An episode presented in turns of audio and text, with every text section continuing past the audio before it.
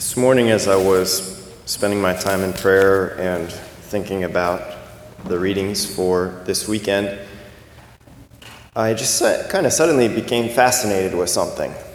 So I was, I was thinking about how there are many among us in this church who have been coming to Mass for much longer than I've been alive. And we hear this gospel passage, so I know it's not read every week, but it's like at least every, once every three years this gospel passage is read. And it's still sort of not exactly clear how we're supposed to live according to this gospel passage. Like it's, I mean, it seems like Jesus is being somewhat straightforward, but it seems like there's still some confusion about, like, well, what, what does that mean, practically speaking, for my life and for yours? And then what's more, we can expand even beyond that, right? Like the Catholic Church, Christianity is 2,000 years old. So to me, it just it seems fascinating, strange, interesting in the Minnesota sense of the world, word. What's the deal? Like, why does it not seem clear? Like, how is it that even when I read different biblical commentaries, right? So, books that are written with the scriptures and people who know about the scriptures commenting on, well, this is what Jesus means. Even when I read those, there are different ways that people talk about this passage that just seems strange to me. And as I was thinking about it, I was just thinking, like, okay, there's probably a number of, of factors that, that go into this. I think there's a number of factors that go into preachers preaching about this. One is that it's, I mean, anytime you talk about money, it's a really sensitive topic, right? I've heard stories of people who uh, you know, they, like I came back to the church one weekend and they were talking about money, and I decided I'd never go again because all they do is talk about money. I mean, we don't, we don't do that here. So come back next weekend and we'll talk about some other sensitive topic like mass times or something, you know? Like,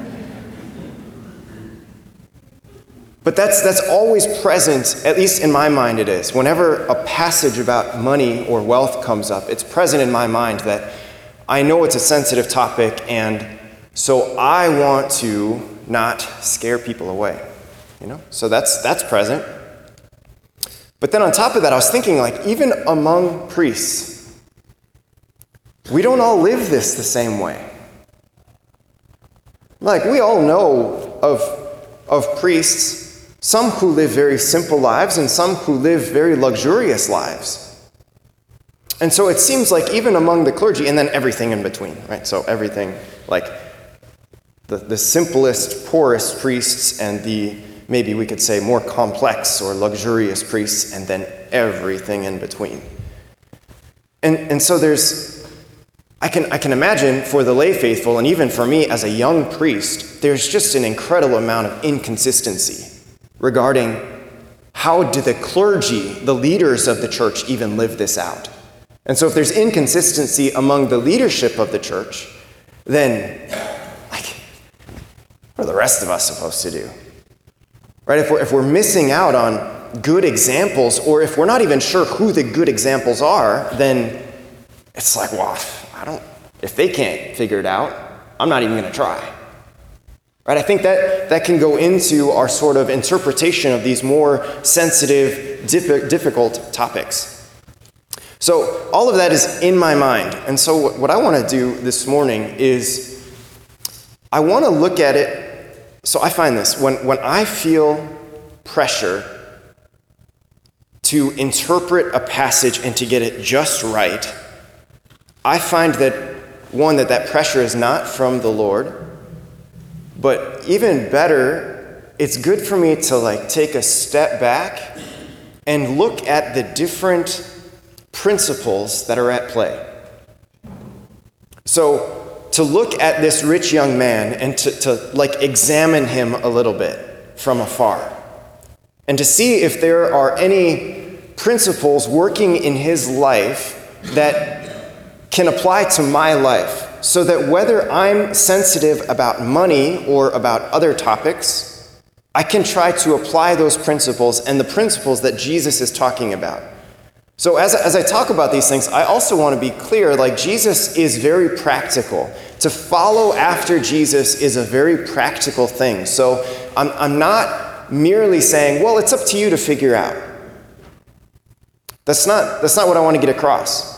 What I want to get across is that we actually have to be very practical and that the Lord asks very practical things of us, but to get to the practical things, we first sort of need to like examine ourselves and our general disposition of, of how we approach Jesus and ask him to teach us. And this is, this is maybe the, the first point.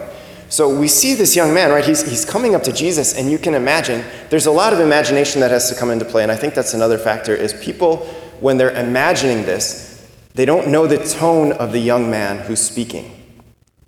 Some people think that, that he's coming up to Jesus with like this sort of arrogant kind of tone, like, I've already got it all figured out, Jesus. So, you know, just confirm to me that I've already got it figured out. Other people interpret it as though, like, he's this eager, like, I want to be taught kind of person. Like, I'm just like, I see that you're a good teacher, and I'm just, I'm excited to be taught by you. Right? So there's a, there's a difference. And so in our imagination, we have to sort of ask the Lord, like, help us, Jesus, to experience this young man and this passage the way that you experienced it 2,000 years ago. Or maybe we can insert ourselves into the place of the rich young man, even if we're, we're, ourselves not rich. But to insert ourselves in his place and sort of ask that question how do I approach Jesus? When I come to pray, when I come to read scripture, when I come to worship, how do I approach him? Do I approach him with the mindset in the back of my mind, I've already got it figured out? He should be so lucky that I'm actually coming to him.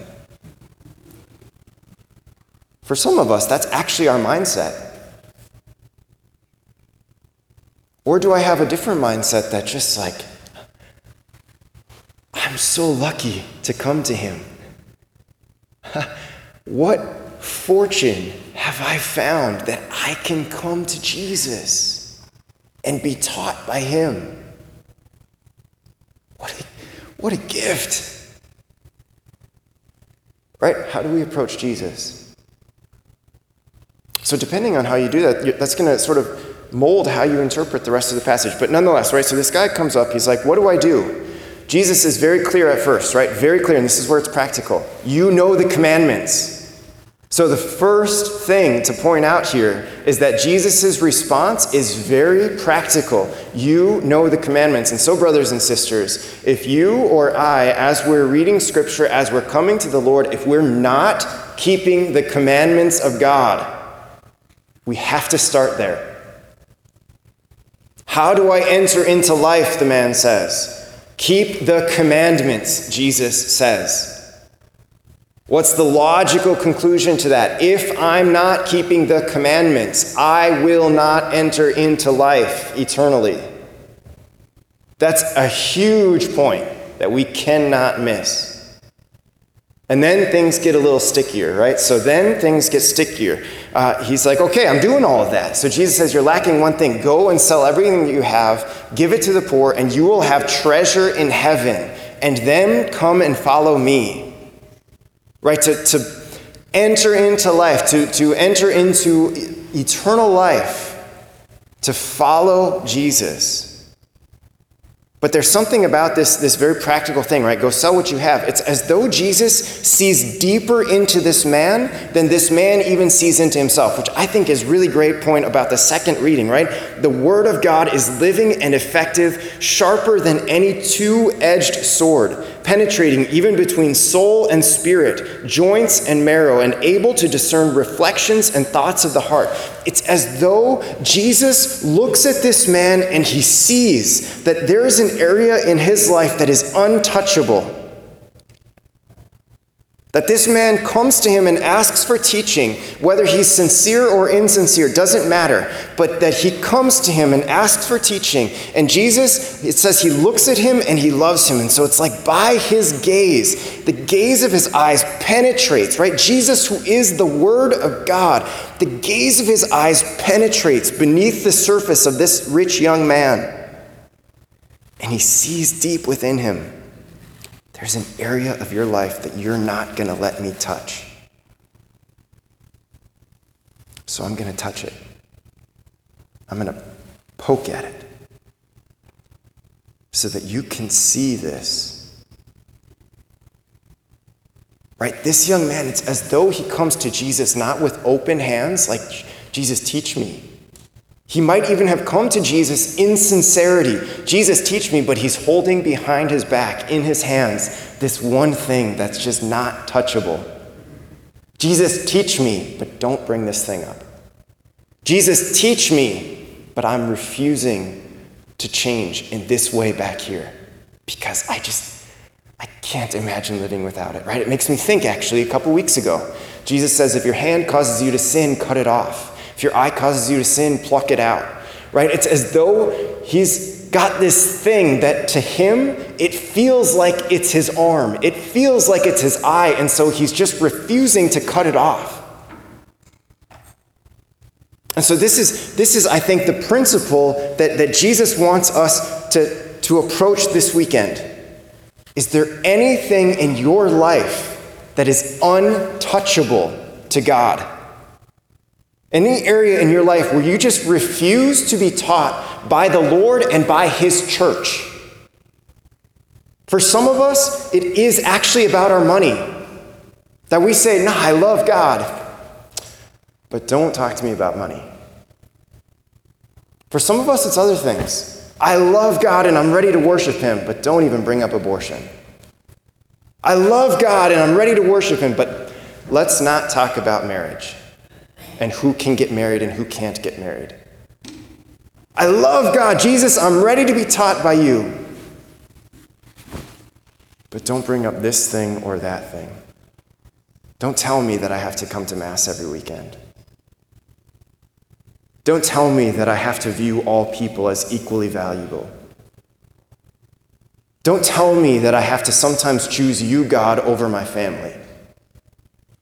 Right? Is there any area in your life that is untouchable when you approach Jesus, any area in your life where you are maybe especially sensitive, so that if the preacher preaches about it, or if someone talks about the Catholic Church teaches this, or this is what's found in Scripture, you just get really sensitive and defensive to the point of saying, don't talk to me about that. Who are you to talk about that? Or I know the church teaches this, but the church just needs to catch up with the times. If there are areas in your life like that, brothers and sisters, we're just like the rich young man. Maybe money's not our thing. Maybe we actually don't, like, we're totally detached from it. Praise God if that's the case. Although I think a lot more of us are attached to our money than we think. But if, if money is not our thing, maybe we have something else where we actually need to come to the Lord and we need to ask Him, Jesus, gaze into my heart and poke at that sensitive thing so that I can be aware that my life is not yet fully given over to you. Poke at me, Jesus, and talk to me about these things so that I can at least be aware that when I come to you, there's a certain kind of sadness. So that I can repent of it. Because this is the thing, brothers and sisters. The rich young man didn't have to walk away forever. It could be the case, and we don't actually know this. It could be the case That after he walked away from Jesus, he had some time to reflect on his sadness. He had some time to reflect on the deep attachment that he had to this thing, to his wealth. And it could be the case that he could have repented. Now, we don't know whether he did or didn't. And that's kind of where I think it just applies really well to us. That if you are one, if I am one, who has a sensitive topic with the Lord, a topic where we just say, Jesus, anything but this. If you have something like that, then each one of us has the opportunity to repent to actually change our minds using our will that God gave to us to say, I am no longer going to think this way because I want to receive the wisdom of God and I want to receive treasures in heaven.